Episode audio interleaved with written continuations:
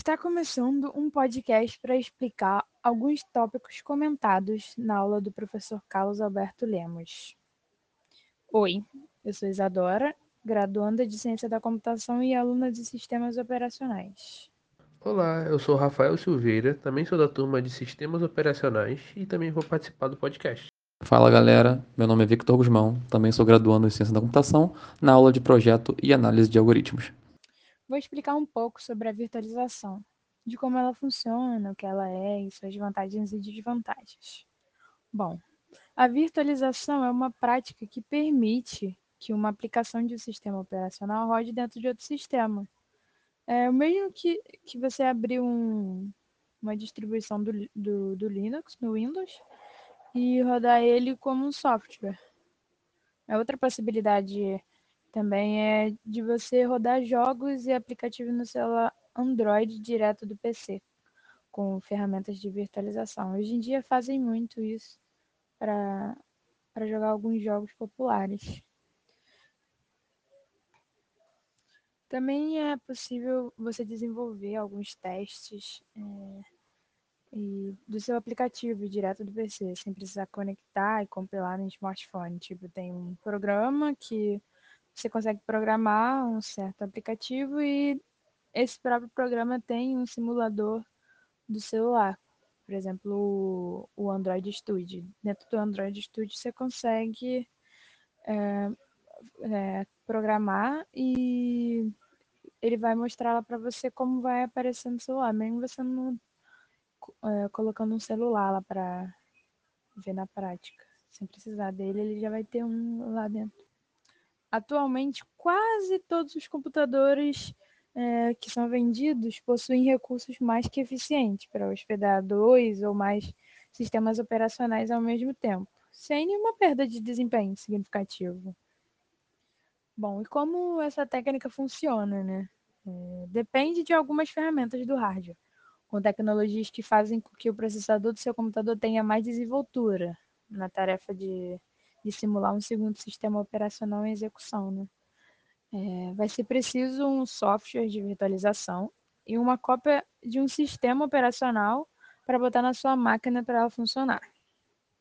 Então, Isadora, onde, como, qual melhores aplicativos para rodar ele? Como que ele roda no computador normal? Como seria a melhor forma? É, existem várias opções em termos de aplicativos, mas os mais conhecidos são o VirtualBox e o VMware. É, nos dois casos, o usuário tem uma grande variedade de opções para configurar uma máquina virtual, além de suporte à criação de diversos tipos de diferentes sistemas operacionais. O conceito por trás desse processo é relativamente simples.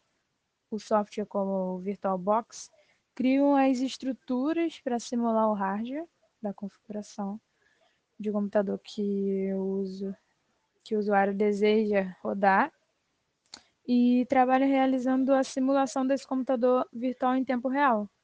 Então, isso cria uma máquina virtual que é completamente isolada do sistema original, né?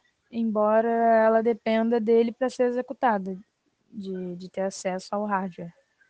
É, e desde que ela é configurada corretamente, a máquina virtual terá acesso a todos os componentes do seu PC, podendo navegar pela internet e acessar a impressora e os discos externos por USB, executar programas e outras coisas. Mas, Isadora, você poderia me dizer as vantagens e desvantagens? A sua principal vantagem é, dessa técnica é no uso profissional.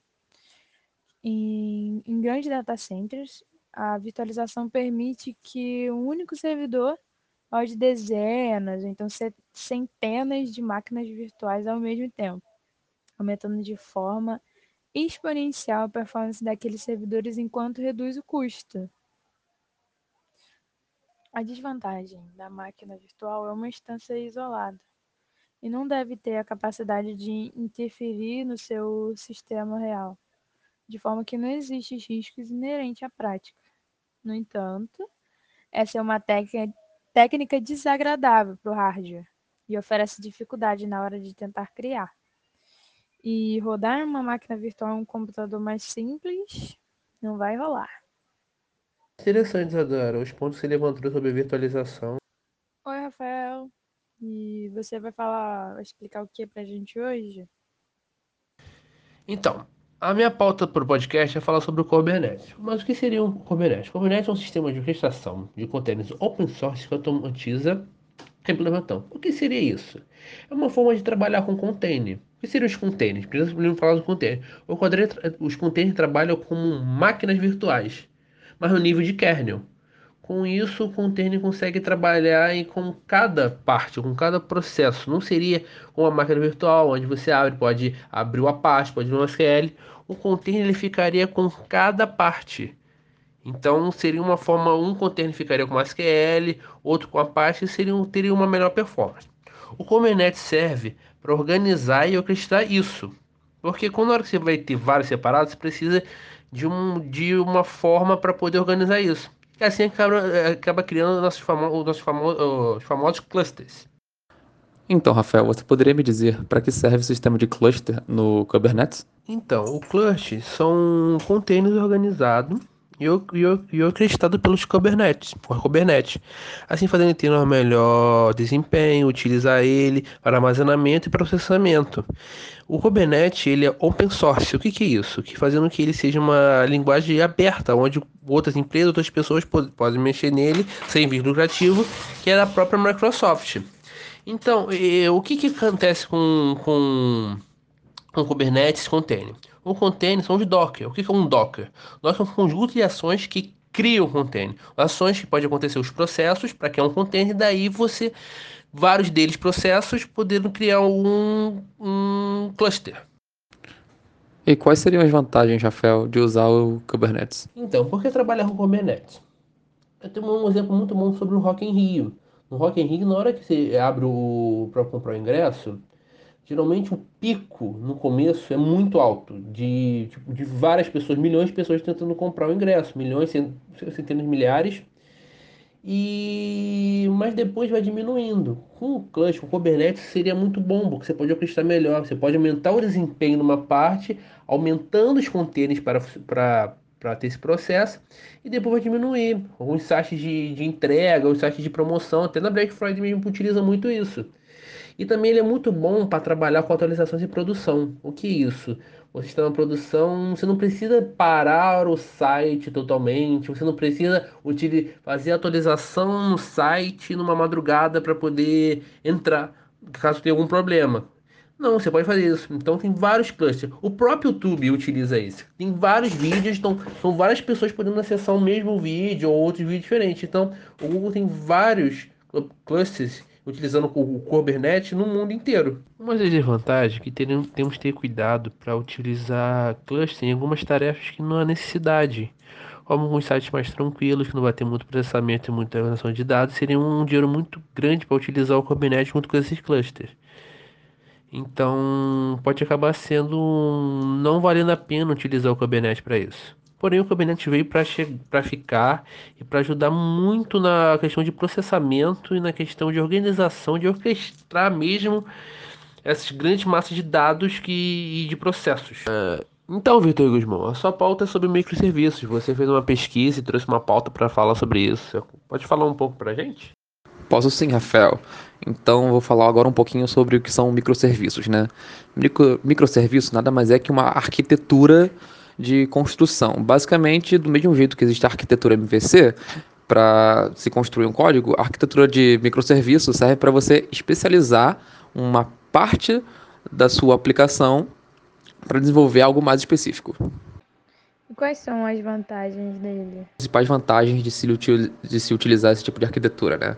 A primeira e mais evidente é que fica muito mais autônomo. O que isso quer dizer? Que os serviços não precisam compartilhar nenhum código ou implementação entre eles, né? E todas as comunicações entre esses microserviços são componentes individuais que ocorrem por meio de APIs. Isso quer dizer que se um microserviço para, é, ele não afeta o processo por completo. Ou seja, caso dê algum problema em algum microserviço, o processo continua, mas só aquele microserviço para. Isso nos leva à segunda vantagem dele, né, que ser de ser um sistema muito mais especializado, né? Justamente pelo fato dele trabalhar só com uma parte do processo de todo um conjunto de dados. E obviamente, né, se caso o microserviço tenha muitos updates, né, seja atualizado frequentemente conforme sua complexidade aumente de uma forma muito grande, esse mesmo microserviço pode ser dividido em outros microserviços de forma, de novo, independente, individuais, que se comunicando através de APIs. Você pode explicar a relação do Docker e Kubernetes? É claro que eu posso. Uh, para começar, toda essa ideia de microserviço anda de mão dada com o Kubernetes e o sistema Docker, né, que são dois sistemas open source que juntos implementam toda essa arquitetura. Como é que eu gosto muito de comparar que o sistema do Kubernetes, do Docker, dos microserviços é muito parecido com a arquitetura MVC, né, onde o Kubernetes seria o controller que gerencia os containers, a model seria o próprio Docker, né, que faz aquele sistema de máquina virtual, e a view, entre aspas, seria o, o microserviço.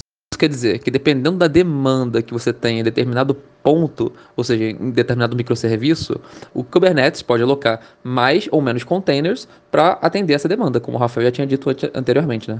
E nesse sentido, é muito comum, né, quando se trabalha com isso, se criar um Docker para cada tipo de microserviço que você tem no seu sistema. Você pode me dar um exemplo de uma aplicação utilizando microserviço? Um exemplo muito legal disso é um sistema que lida com pedidos, né? Ou seja, um sistema que faz todo o processo de um pedido, né? Faz todo o cálculo de, da condição e depois gera uma nota para uma, uma futura compra desse pedido, né? Pelo cliente. Agora, se esse mesmo sistema fosse dividido em microserviços, né? Por exemplo, tem o microserviço que faz a parte do cálculo da condição, o que gera a nota e o que lê o pedido. Se desse problema no microserviço que apenas gerasse a nota, todo o processo não seria interrompido, porque o cliente ainda continu continuaria gerando o pedido, ele continuaria sendo processado, só que apenas, apenas não seria gerada a nota. No caso, quando esse, esse microserviço fosse consertado, a nota voltaria a ser gerada normalmente com todos que estavam na fila da mesma forma que se tivessem muitos clientes fazendo muitos pedidos, o microserviço que lida com a parte da leitura deles iria alocar mais containers para atender a tal demanda. E qual seria a desvantagem de utilizar ele? Bom, a primeira desvantagem que me vem na cabeça é a complexidade do sistema. É, quanto mais parcionado o seu sistema for, mais complexo ele se torna como um todo. E o que isso acarreta? Que melhor tem que ser a mão de obra para fazer a manutenção desse seu código.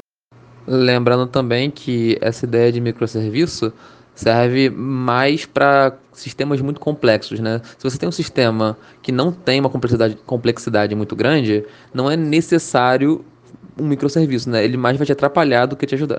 Tem até uma frase da IBM que diz, é, deixa eu pegar ela aqui. Não considere migrar para um microserviço a menos que você já tenha um sistema que seja muito complexo para gerenciar com apenas um monolito. A segunda desvantagem, mas também não menos importante, seria a da segurança, né? Porque o microserviço atua a sua comunicação por meio de APIs, né? Então, se você não tem uma API muito bem construída, né? Usa uma API segura, faz o gerenciamento das suas chaves, né? Qualquer um que tiver acesso a isso poderia facilmente ter acesso ao seu microserviço e gerar uma complicação para você no futuro.